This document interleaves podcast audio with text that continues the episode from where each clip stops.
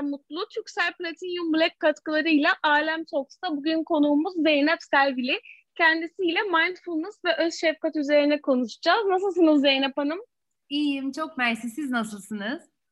Ben de iyiyim, çok teşekkür ederim. Ee, ben sözü ilk başta sizin e, uzmanlığınızla başlatmak isterim. Ee, biraz sizden dinleyebilir miyiz? Neler yapıyorsunuz? Bu dönem neler yaptınız? Mindfulness üzerine çalışıyorsunuz. Öz şefkat üzerine çalışıyorsunuz. Elbette. Ee, ben uzman psikolog Zeynep Servili. Ee, lisansımı hem sinema hem psikoloji alanında yaptım. Daha sonra psikoloji daha fazla ilgimi çektiği için yüksek lisansımı uygulamalı psikoloji alanında e, yaptıktan sonra da Türkiye'ye döndüm ve e, zannedersem 2011 senesinde mindfulness'a tanıştığımdan beri e, mindfulness ve e, özellikle öz şefkat yani diğer kanadı bir kuşun iki kanadı olarak e, betimliyor bazı e, eğitmenler mindfulness ve öz şefkati. Ben işte diğer kanadına birazcık daha ağırlık veren öz şefkat kanadına e, bir uzman psikoloğum. E, öz şefkatli farkındalık e, Mindful Self-Compassion adı altında 2017 e, senesinden beri 8 haftalık eğitimler veriyorum. Bu eğitimler e, grup grup formatında fakat grup psikoterapisi değil daha çok beceri e, öğrenme eğitimleri gibi 8 hafta sürüyor. Her hafta buluşuyoruz e, ve 8 haftanın sonunda uluslararası da geçerliliği olan bir e, sertifika veriyorum ki katılımcılar isterlerse daha sonra eğitmen olmak için yollarına devam edebilirler. Bu eğitimde hem katılımcılar hem de her seferinde ben kendimize daha neza, nazik, anlayışlı, kendi acımıza daha duyarlı nasıl olabiliriz? Bunları keşfediyoruz. Bunların önünde ne gibi engeller var? Kendimize e, şefkatle yaklaşmamızın önünde ne gibi engeller var? Bunları e, keşfediyoruz ve günlük hayatımızda uygulayabileceğimiz pratikler öğreniyoruz. Yani e, genelde konu anlatımı yüzde otuzunu, yüzde yetmişini de pratik ve meditasyonların oluşturduğu bir eğitim. E, pandemi döneminde e, bu eğitimlere ara vermek zorunda kaldım. Çünkü babam e, oldukça hastaydı. Onun yanındaydım. O yüzden hayatım bir şekilde durmak durumunda kaldı. E, e, babamı veda e, ettik iki ay, e, üç ay önce. E, ve şimdi Başınız sağ olsun. Çok teşekkür ediyorum. E, şimdi de yani... Hmm, hemen işe sarılmak e, gibi oldu sanki belki de o benim kurtarıcım oldu gibi e, klinik psikolog arkadaşım Esra ile beraber Walk of Life diye bir oluşum kurduk. Walk of Life'da aslında dünyada öncü isimleri yani kuramların psikoterapi kuramlarının kurucu isimlerini e, makul ücretlerle Türk dinleyicisine ulaştırmaya çalışıyoruz. Simultane tercüme eşliğinde. E, Şahaneymiş. E, evet, çok da keyif alıyoruz. Her ay bir isim ağırlıyoruz. Şu ana kadar çok güzel gidiyor. E, bundan sonrası da e, dilerim ki aynı şekilde devam eder ama konumuz orada sadece mindfulness ya da öz şefkat değil. Mesela geçen hafta e, Dr. Daniel Siegel'ı ağırladık. Daniel Siegel ebeveynlikle ilgili Bütün Beyinli Çocuk e, isimli kitabıyla da aynı isim olan bir eğitim verdi. E, şu anda durumlar böyle. Ben şey söylemek istiyorum. Mindfulness son son özellikle iki senede e, çok trend olan bir kelime haline geldi ve herkes mindfulness'ın peşinde. Ama siz 2011 yılından itibaren bu konuyla ilgileniyorsunuz. Mindfulness tam olarak ne demek? Sizden dinleyebilir miyiz? Mindfulness'ın çok e, birçok farklı e, kişi birçok farklı şekilde mindfulness'ı tanımlıyor. Ama benim içime en sinen tanım e, ana dair kabul içeren bir farkındalık. Yani şu ana dair e, kabul içeren bir farkındalık. Bu tanımı ben seviyorum çünkü hem e, basit e, hem de gerçekten mindfulness'ın e, hemen hemen bütün tutumlarını içinde barındırıyor. O yüzden bu tanımı e, her ne kadar Christopher Germer'ın e, hocamın tanımı olsa da bu tanımı çok benimsiyorum. Peki öz şefkat bunun tam olarak ne, neresinde? Hani iki kanatlı bir kuş dediniz. Öz şefkattan bahsedebilir misiniz? Elbette. Çünkü insanın e, en zor şey insanın kendine karşı şefkatli olması. Aslında söylerken çok dile kolay bir şey ama aslında pratikte çok da kolay olmasa gerek değil. E, yani e, çok basit gibi geliyor kulağa aslında. Kendine şefkat göster, kendine anlayışla yaklaş gibi söylemler aslında ama hiç kolay değil. Yani daha doğrusu bazılarımız için hiç kolay olmayabiliyor. E, öncelikle bir tanımla başlamak istiyorum. Kişilerin, dinleyen insanların kafalarında daha böyle m, somut bir hal alması için.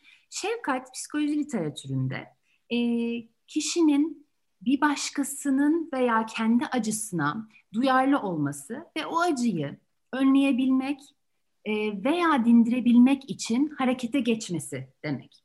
Öz şefkatin aslında başkalarına duyduğumuz şefkatten e, bu e, buradan yola çıkarsak pek bir farkı yok. Sadece bir U dönüşü gibi kendimize de yönelttiğimiz bir şefkat. Yani kendi acımıza duyarlı olma hali ve duyarlı olmakla yalnızca o acıyı fark etmekle yani yalnızca acını acıya mindful e, olmakla değil e, kalmayıp bir adım ötesine geçip kendime nasıl yardımcı olabilirim? Şu anda bu haldeyken, bu şekilde zorlanıyorken kendime nasıl destek olabilirim sorusunu e, sormakla e, tamamlanıyor diyebiliriz. Yani aslında mindfulness olmadan şefkat olmuyor. Çünkü farkında olmadığımız şeye şefkatle yanıt veremeyiz. O yüzden önce ne olduğunun, ne olup bittiğinin farkında olmak, o mindfulness kısmı.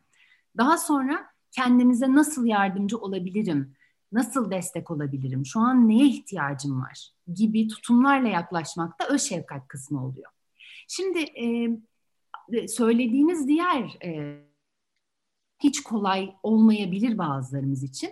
Özellikle kendimize yalnızca bu soruyu sormak bile yani kendime nasıl yardımcı olabilirim, neye ihtiyacım var ya da kendimize destekleyici sözler söylemek bazılarımız için çok zor olabiliyor gerçekten.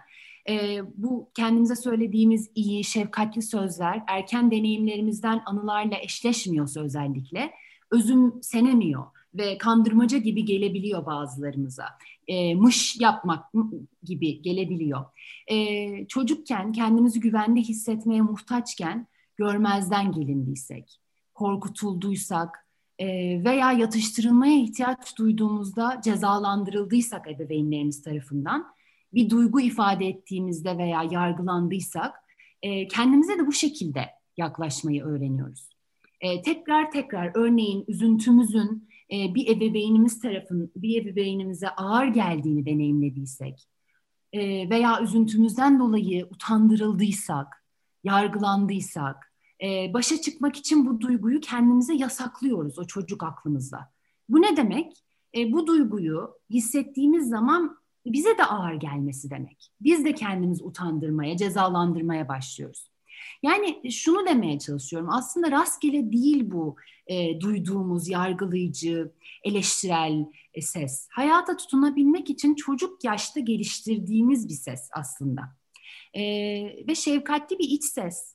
Her şeyden önce, yani öz şefkat her şeyden önce çok iyi bildiğimiz dil, bir dil varken, kolayca, otomatik olarak konuşabildiğimiz bir dil varken, yerine ayrı bir dil öğrenmeye benziyor. O yüzden ne duymaya ne e, konuşmaya alışkın olmadığımız bir dil düşünün. O dilde konuşurken önceleri tökezleyebiliriz, e, olmuyormuş gibi gelebilir, e, yadırgayabiliriz kendimizi o dili konuşurken, o yeni yaklaşım şekliyle kendimize yaklaşırken. Zaman lazım, emek lazım. E, elbette kolay olmayabilir. Bazılarımıza göre görece daha kolay, bazılarımıza göre daha zor. Özellikle bahsettiğim gibi ihmalkar e, aile e, bir aile ortamında büyümüş kişiler için. E, yalnız zamanla bu sözcükler sözcük boyutundan çıkıp öz şefkat de sözcük ve kulağa güzel gelen bir fikir boyutundan çıkıp dilden böyle duyguları da alıp e, dökülen bir hale gelecektir. Peki insan kendi iç sesini gerçekten tamamen değiştirebilir mi? Şimdi ya bu e, soruyu iç sesimiz yargılayıcı iç sesimiz yalnız tek duyduğumuz ses değil. E, muhakkak yanında farklı sesler de duyuyoruz. Aslında farklı ben, benliklerimiz var. Kaygılı olan bir tarafımız var, yargılayan bir tarafımız var, e, daha umutlu olan bir tarafımız var, korkan bir tarafımız var. Fakat e, bazı kişilerde e, bu yargılayıcı iç ses diye bahsettiğimiz e, daha tehdit ve savunma mekanizmasına ait e, bir ses ve ona ait duygular, e, korku, kaygı gibi daha ön planda olabiliyor. Yatıştırma mekanizması daha az aktif olabiliyor. Şimdi değiştirmek mümkün müden eğer kastımız o sesi hiç duymamak mümkün müyse hayır değil çünkü zaten aslında o sesin işlevsel olduğu zamanlar da var. Ee, eleştiri e, şefkatle yapıldığı müddetçe yani e, yargılayıcı eleştiriyi şefkatli eleştiriden ayıran şey e, korku temelli olması. E, kişinin iyi liğini değil de kişiyi korkutmaya yönelik olması. Yoksa e, işte eleştiriye açık olmamak demek değil. O yüzden o ses tamamen kaybolmuyor çünkü kaybolmamalı da zaten. Fakat diğer sesi, yatıştırıcı olan, destekleyici olan sesi daha fazla, daha yoğun e, duymaya başlayabiliyoruz. Yani altında onun tınısını daha fazla duymaya başlıyoruz zamanla. Bu gerçekten mümkün aslında içimizde farklı farklı sesler var. Bizim hangisini dinlediğimizle ilgili mevzu biraz da. Evet, bu şekilde çok güzel bir şekilde özetleyebiliriz aslında. Hepimizin içinde böyle bir koro var. Ee, ve aslında hangisini koronun başına geçireceğimizi e, öğrenebiliriz. Bu beceriyi geliştirebiliriz. Siz çok güzel bir benzetme yaptınız. Dediniz ki yeni bir dil öğrenmek gibi. Yeni bir dil öğrenirken e, ezber yaparız. Kelime ezberleriz, gramer çalışırız. Peki e, bu da çalışılarak bilir elbette ama e, hani mış gibi yapmak dedik ya. Yani mış gibi kendine şefkatli yaklaşıyormuş gibi yaparak e, gerçekten bir süre sonra insan beyni bunu algılayıp o şekilde oluyor mu yoksa yapmış gibi mi kalıyor? O kısım nasıl oluyor? Biraz orayı açabilir misiniz? Elbette. Çok da güzel bir soru aslında. E, çünkü insanların e, kaygılarından bir tanesi de bu oluyor. Yani her zaman mı yapmacık gelecek? Her zaman mımış gibi olacak? Şimdi burada e, şefkati bir duygu olarak e, algıladığımız gibi bir e, durum söz konusu olabilir. Yani şefkat bir duygu. Ben önce duyguyu hissetmeliyim, oradan sonra davranmalıyım. Yani duygu davranıştan önce mi gel- gelmeli? Şimdi duygu olmadan bilgi olmaz. Duygular bize ihtiyaçlarımızın ne olduğuna dair, e, bu ihtiyaçların karşılanıp karşılanmadığına dair, bizim için neyin e, yararlı, neyin zararlı olduğuna dair birçok bilgi verir. Duygular çok kıymetlidir ve duygular bizi eyleme geçmeye hazırlar. Korkuyorsak, e, bulunduğumuz ortamdan uzaklaşmamızı e, veya duruma adapte olarak mesela kendimizi korumamızı sağlar. Bu pencereden baktığımızda evet duygu davranışı rehberlik ediyor diyebiliriz. E, bir başka deyişle davranıştan önce gelir diyebiliriz. Fakat bir davranışta bulunmadan önce yani kendimize şefkatle davranmadan önce illa o davranışla paralel bir duygu hissetmeyi beklemek, yani illa şefkati hissetmeyi beklemek her zaman çok işlevsel olmayabilir. Ee, bu özel, özellikle uzun süreli birlikteliklerde cinsellik konusunda veya bir alışkanlık edinme konusunda çok sık e, dile getirir. Önce davran sonra hisler zaten gelecektir e, diyoruz biz genelde. Yani bir başka deyişle önce içimizden gelmesini beklemek her zaman en doğrusu olmayabilir. E, o yüzden bir müddet sonra bu aslında mış gibiden çıkıp gerçekten e, ikinci bir dil bildiğimizde o dile nasıl hakim olduğumuz zamanlar oluyor. Öyle bir dil haline gelebilir o benzetmeden gittiğimiz zaman. E, hatta bunu e, konuşarak değil de deneyimleyerek e, anlatmayı tercih ediyorum şurada. Belki dinleyenler de bizimle birlikte yapabilirler. E, küçük küçük bir müdahale yapacağım şu anda. E, eğer sizin için de uygunsa Lara. Çok uygun, çok tamam. olur. çok uygun. Tamam. dik oturalım beraber. E, omuzlar geride. Dik oturuyoruz, omurga dik. Ama mümkün olduğunca da rahatız, esneyiz. Ve yüzümüze şimdi dostane hafif bir tebessüm konduralım. Ben şu an uyguluyorum. Ve nasıl hissettiğimize bakalım bir. Mutlu. Mutlu. Evet değil mi? Ben de rahat yani. Ben odada hatta göz gezdiriyorum biraz o tebessümle. Umutluyum. Mutluyum ben de. Ee, Ve huzurlu. Huzurlu, evet. Ee, şimdi omuzları öne getirelim. Hafif böyle bir sırtımızı kamburlaştıralım.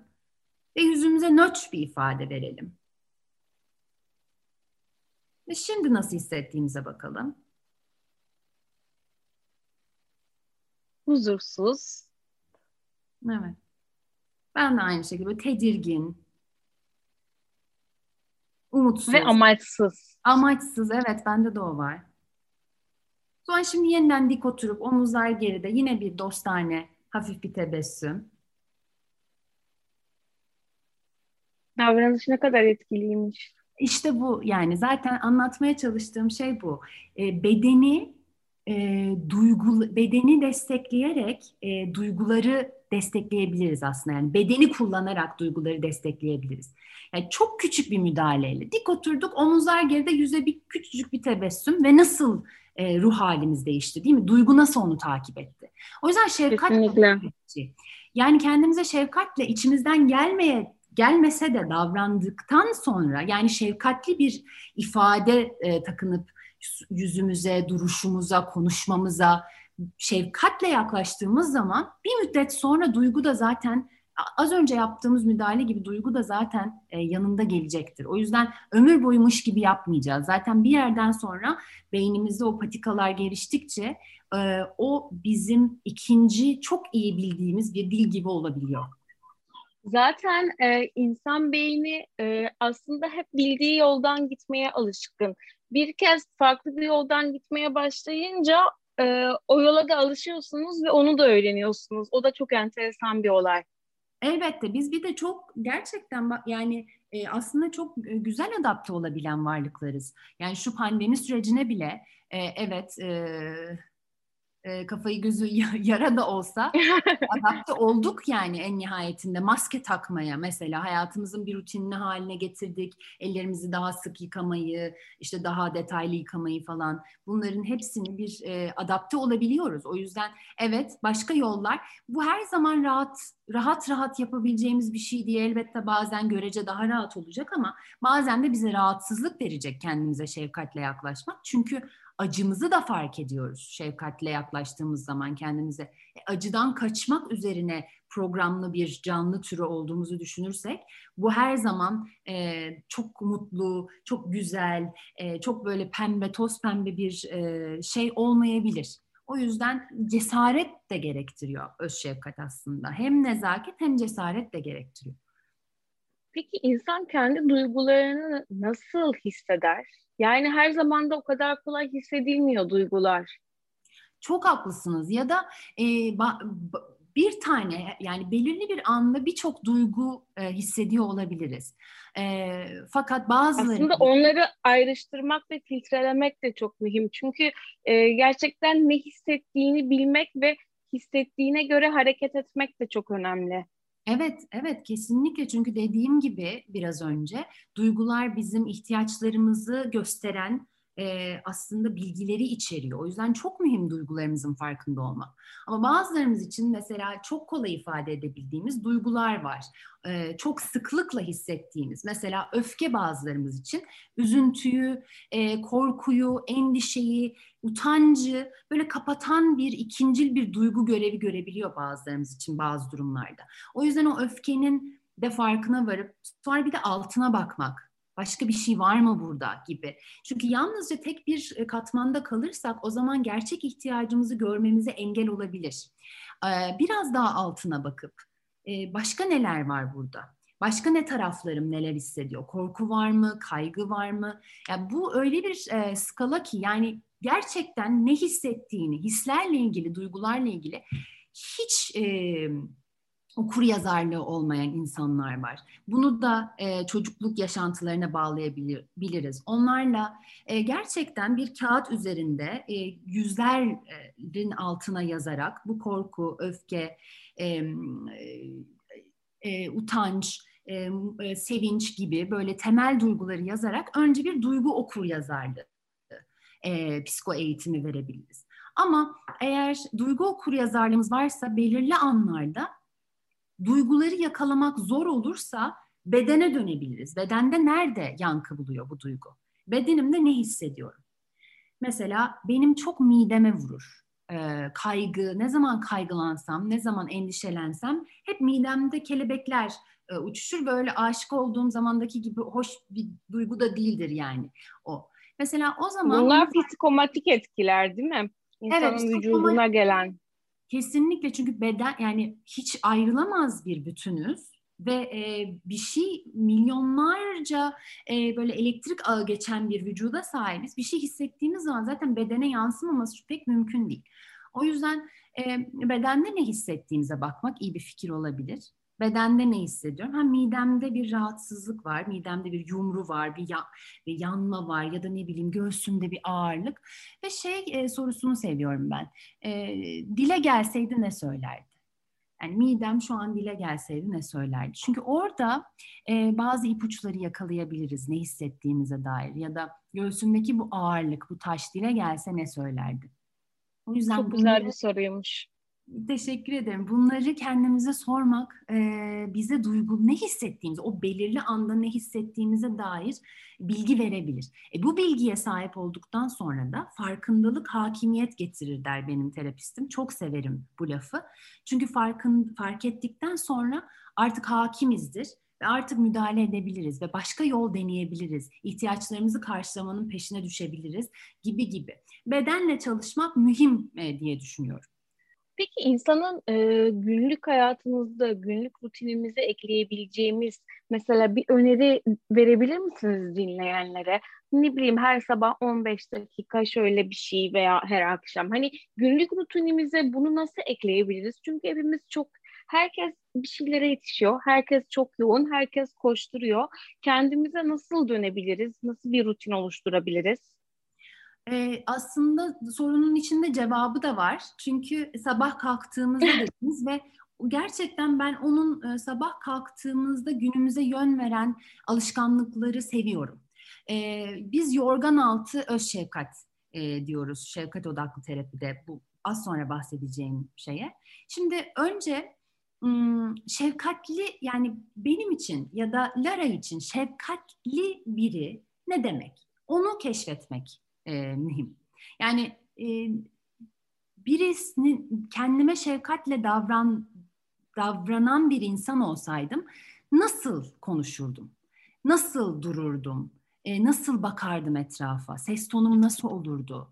Bunları böyle zihnimizde biraz canlandırıp ondan sonra uyandıktan sonra yataktan çıkmadan önce o belki o postürü, belki suratımıza dostane bir gülümseme yerleştirip ve şefkatli benliğimizle bir 15 dakika geçirmek. Yani resmen sanki rolüne hazırlanan bir oyuncu gibi. Nasıl ki metot oyuncuları ya da başka e, türden de oyuncular bunu yapıyorlar. Rollerine hazırlanırken e, bazı filmler izliyoruz. Resmen o insanı öyle bir canlandırmış ki gerçekten o oyuncunun gerçek hayatta da öyle olduğuna yemin edebilirim ben. Halbuki mesela değil. Hiç alak taban tabana zıt bir e, kendi karakterinden taban tabana zıt birini oynuyor. Ama öyle güzel oynuyor ki biz inanıyoruz. Herkes inanıyor. Hatta oyuncuların kendileri de inanıyorlar ki bazen rolden çıkamama durumları da gözlemlenebiliyor. Biz de o role girmeyi e, pratik edebiliriz. Her sabah kalktığımızda ben şu an şefkatli benliğimin rolüne bürüneceğim. O şekilde oturacağım, o şekilde güleceğim, o şekilde bakacağım dünyaya. Kendime ve etrafı o şekilde konuşacağım. 5 dakika, 1 dakikayla başlayın, 2 dakika, 3 dakika bunu gün içerisinde e, her e, aklımıza geldiğinde yapabiliriz veya bir defa ile başlayabiliriz. Bu e, benim e, en sık önerdiğim şeylerden bir tanesi. İkincisi ise bir tane istediğiniz biliyorum ama ikinciyi de kıyamam vermezsem olmaz. Çok teşekkürler. İkincisi de gün içinde zor anı beklemeden gün içinde aklımıza geldiği geldikçe neye ihtiyacım var sorusunu sormak. Çünkü bunu çok ihmal ettiğimizi gözlemliyoruz. Neye ihtiyacım var? Şu anda benim neye ihtiyacım var? Ben mesela bacak bacak üstünde oturuyordum konuşma başladığından beri. Şu anda onları çözmeye ihtiyacım var çünkü uyuşuyor galiba ya. Bu kadar basit. Neye ihtiyacım var? Su içmeye, nefes almaya, ayağa kalkmaya, e, evin içinde bir yürümeye, bir şeyler yemeye, tuvalete gitmeye neye ihtiyacım var? Bu soruyu gün içine zor anları beklemeden serpiştirdiğiniz zaman zor an geldiğinde de bu soru otomatik olarak aklımıza gelecek. Çünkü eğer yalnızca zorlandığımız zamanları beklersek bu soruyu sormak için o o zaman olmaz. Çünkü zor anlarda muhakeme e, yani çok e, e, daralıyor. İnsan tehdit altındayken, tehdit ve savunma mekanizması aktive olmuşken böyle e, bilgece ve yatıştırıcı bir soruyu sormak aklına gelmez. O yüzden bunu alışkanlık edinmek için e, o zor anları beklemeden başlamak lazım. Günde üç Peki defa, şey, dört defa. Şey soracağım. Diyelim ki bütün bunları yaptık. Biz kendi iç sesimizi değiştirdik, alışkanlıklarımızı değiştirdik. O zaman biz ne oluyoruz? Mutlu bir insan mı oluyoruz? Çok güzel soru. Bilmiyorum. Bence herkes denesin. Bakalım nasıl bir insan oluyoruz. Daha şefkatli olacağımız kesin. E, mutluluk ne demek? Kişiden e, kişiye değişen bir kavram, göreceli bir kavram. O yüzden... E, Siz nasıl soru... tanımlarsınız mutluluğu? Ben nasıl tanımlıyorum? Ben e, son zamanlarda sevilmenin e, mutluluk olduğunu düşünüyorum. E, sevilmenin Sevmek de... mi, sevilmek mi? Sevilmek çok temel bir ihtiyaç. Sevmek de çok güzel. Fakat ben e, çok romantik olamayacağım. Sevilmek o kadar tatmin ediyor ki.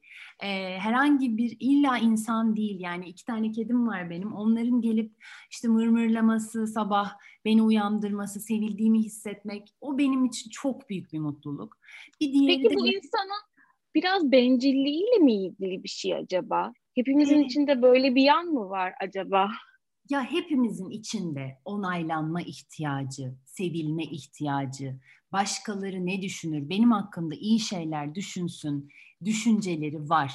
Var olmaya da her zaman devam edecek. Bu bencil olduğumuzu değil, bu insan olduğumuzu gösterir. Çünkü en temel, en en temel bir çocuk düşünün, bir bebek. Neye ihtiyacı var? Mamaya ihtiyacı var, memeye ihtiyacı var, giysiye ihtiyacı var, altının değiştirilmesine ihtiyacı var. O bebeği seven biri varsa bütün bu ihtiyaçlar karşılanır. Karşılanamıyorsa bile maddi imkansızlıklardan dolayı bir yol bulunur ya da beraber acı çekilir. Ama o bebeği seven biri yoksa bu ihtiyaçlar da sekteye uğrar. O yüzden sevilmek, saygı görülmek, Bunlar çok temel ihtiyaçlar ve sürekli şunları duyuyoruz. İşte keşke başkalarının onayını bu kadar beklemeseydim, istemeseydim, ihtiyacım olmasaydı. Olmaz, bu böyle olmaz. Başkalarının her zaman onayına, her zaman bizi sevmesine ihtiyaç duyacağız. Fakat bu kabul ettikçe dozu azalacak ve dozu işlevsel bir boyutta kalacak olan bir ihtiyaç. İhtiyacı görmezden gelerek, reddederek, ay keşke bu bende olmasaydı diyerek yalnızca onu daha fazla görünür kılarız gözümüzde. Onu daha da devleştiririz. O zaman her yerden pörtlemeye başlar. Ya benim böyle bir ihtiyacım var. Ben ona istiyorum dediğimiz zaman onun adını koyduğumuz ve buna karşı kendimize anlayışla yaklaştığımız zaman bile bir değişim oluyor. O ihtiyaç aa, aa beni gördü ve benden korkmuyor ve ben o kadar da kötü bir şey değilim deyip biraz yatışıyor. O yüzden bunlara her zaman ihtiyacımız olacak. Dediğim gibi bu bizim bencil ya da muhtaç olduğumuzun değil, insan olduğumuzun göstergesi. Peki bu nedenle mi sevmek mi sevilmenin yanıtı sevilmek mesela? Ee, olabilir. Bu nedenle de olabilir ama birçok başka nedenle de olabilir. Tek bir nedeni vardır demek e, uygunsuz olur diye düşünüyorum bir davranışın. E, Neden peki? Çünkü hiçbir zaman özellikle insan davranışı söz konusuysa hiçbir zaman bir davranışın tek bir nedeni yoktur. Ee, Birçok nedeni vardır. O yüzden biz hiçbir zaman, yani hiçbir zaman demeyeyim ama benim e, baktığım pencereden, benim e, hayata bakışımı paylaşan insanlar neden sorusunun peşine düşmezler nasıl sorusunun daha çok peşine düşerler. Yani nasıl e, sevilmek istiyorsun örneğin? Neden sevilmek istiyorsun değil de nasıl sevilmek istiyorsun? Bu iki soru arasında bir fark var çünkü. Ve bu fark aslında çok bir tanesi, doğru. Evet, bir tanesi çok zihne götürüyor. Neden sevmek? Çünkü işte beni sevmediler yeterince ya da çünkü kendimi yalnız hissediyorum. Çünkü çok zihne götürür ve orası çok karmaşık bir yer. Nasıl sevilmek istiyorsun? Seni ihtiyacına götürür. Çünkü o zaman fark edersin nasıl sevilmek. Aa ya ben işte ne bileyim yumuşak sevilmek istiyorum. Ben anlayışla sevilmek istiyorum. Ben şöyle sevilmek istiyorum. Ben böyle sevilmek istiyorum. O zaman daha işlevsel adımlar atabiliriz ya da hayatımızda böyle olan insanların insanlarla temasımızı arttırabiliriz. Böyle insanları e, temas etmeye daha e, bulmaya yönelik davranışlarda bulunabiliriz. Böyle olmayan kişilerle de belki daha sınır koyarak ilişkilerde bulunabiliriz. O yüzden neden yerine nasıl sorusu pek çok zaman daha işlevsel. Özellikle mevzu insan davranışıysa. Çok haklısınız, çok doğru. Bir de insanın anlam arayışı da hiç bitmiyor. Sürekli yeni anlamlar arıyoruz kendimize. Yani siz ne düşünüyorsunuz bu konuda? Bir de özellikle bu dönemde değil mi? Yani her şeyin e, kimileri için anlamsızlaşmaya başladığı. Ya ben ne için çalışıyorum? Baksana herkes evlere tıkıldı. E, bilemediğimiz zamanlarda anlama daha sıkı sıkı tutunmaya çalışıyoruz. Yani hayatımın anlamı ne? Ne olabilir? Bu e, bu e, noktada ben Viktor Frankl'ın e, İnsanın Anlam Arayışı kitabını tavsiye etmek istiyorum. E, harikulade bir kitap. Kendisi e, Nazi kampında hmm, e, tutsak kalan bir hekim ve orada nasıl anlam bulduğundan bahsediyor. Yani orada Nietzsche'nin sözüyle yola çıkıyor. Bir nedeni olan her nasıla katlanır sözüyle yola çıkıyor. Ve orada bile yani çoğumuzun korkunç yani düşünmek bile istemeyeceği, orada kendini hayal bile etmek istemeyeceği bir yerde e, böyle dünyanın en büyük ayıplarından sayılacak bir ayıbın içindeyken ve oradaki mağdur kişilerden bir tanesiyken nasıl anlamın peşine düştüğünü ve orada kaçma şansı veriliyor kendisine. Çok da fazla detay vermeyeyim. Herkesin okumasını çok çok çok isteyeceğim bir kitap ve çıkmıyor, kaçmamayı seçiyor. Çünkü orada öyle tatmin oluyor ki. Orada e, Viktor Frankl der ki Kişinin anlamı günden güne değişir, andan ana değişir. Ama hayatımıza anlam katan şeyler vardır. Örneğin bir başkalarına yardım etmek. Bu e, hiçbir zaman değişmeyecek e, bunun gücü başkasına yardım ettiğiniz zaman yani derler ki sıraya girdiğin zaman umarım öyle sıralara yeniden girebiliriz kahve almak için bir kahveyi de arkadaki kişi için öde. Bu sizi içtiğiniz kahveden çok daha tatmin almanızı sağlayacak derler. Hakikaten de çok doğru. Yani e, maddi imkanı olan herkes dilerim yapar. E, bir sırada ya da bir otoparktayken bir sonrakinin de e, ücretini ödemek. Sadece maddi de değil, manevi yardımlarda. Bir diğeri de Viktor Frankl'a göre ki anlam e, terapisinin, logoterapinin kurucusu kendisi. Bir diğeri de bir şeyler üretmek. Sanat, e, veya e, sanatın her dalı olabilir. Resim, fotoğraf, yazı yazmak e, ya da kişi sanatı nasıl tanımlıyorsa. Ama statik bir anlamı olduğunu düşünmüyorum. E, kişinin benim hayatımın anlamı şu belki diyoruz ama e, günden güne değişebilen e, bir yapısı olduğunu düşünüyorum ve o konuda da esnek olmamız e, olmanın daha faydalı olacağını düşünüyorum.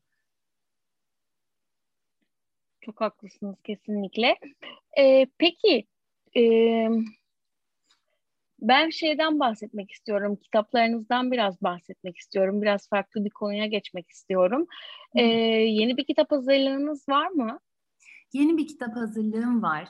Ee, aslında bambaşka bir şey yazıyordum. Fakat daha sonra e, babamla 10 ay çok e, dip dibe e, aslında çok zorlu e, ama çok da ilham verici bir süreç geçirdik. O ilham vericiliği de babamın karakterine borçluyum.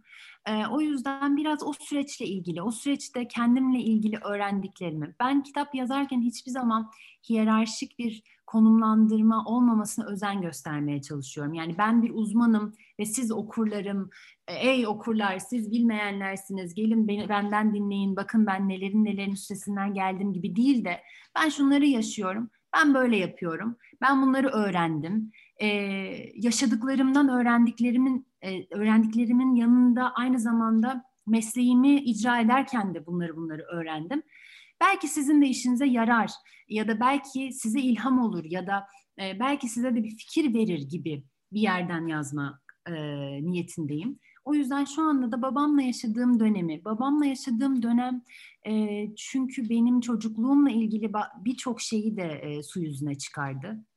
Orada e, ki e, ön planda olan duygularımı, özellikle e, utanç ve suçluluk gibi duyguları. O yüzden şimdi bunların hakkında yazıyorum ama biraz demlenmesini bekliyorum. Murat Anmunga'nın bir şiiri var. Orada şu mealde bir şey söyler. E, bu zamanların şiiri sonra yazılır gibi. Berbat ettim sözü aslında. Keşke tamamı gelseydi aklıma ama gerçekten bazı zamanların e, demlenmesi gerektiğine inanıyorum. O yüzden bir sene, iki sene e, sonra e, zannedersem raflarda görürüz herhalde. Çok haklısınız. Zaten oldukça zorlu bir süreç yaşadınız. Bu süreci paylaştınız da çünkü ve bu paylaşımlarınızla e, ben pek çok kişiye ilham olduğunuzu da düşünüyorum. Çünkü bu, bu süreçleri yaşayan çok insan var ve e, kimsenin de cesareti yok paylaşımını yapmaya. E, o yüzden çok ilham verici olduğunu düşünüyorum. Ve çok teşekkür ediyorum size bu keyifli sohbet için. Ben de davet için ve ben de çok keyif aldım. Çok çok teşekkürler Lara Hanım, Alem Dergisi. Çok çok teşekkür ediyorum davetiniz için. Gerçekten bu e, podcast'i dinleyenlerin ben e, küçük de olsa böyle bir e, hem yaptığımız uygulamayla hem gün içinde verdiğiniz notlarla hem alıntılarınızla kitap tavsiyenizle e, çok ben ilham verici olacağını düşünüyorum. Çok teşekkür ediyorum. Türksel Platinum Black katkılarıyla gerçekleşen Alem Talks Podcast'a katıldığınız için çok teşekkür ederim Zeynep Hanım. Çok teşekkürler. İyi günler. Çok teşekkürler. İyi günler.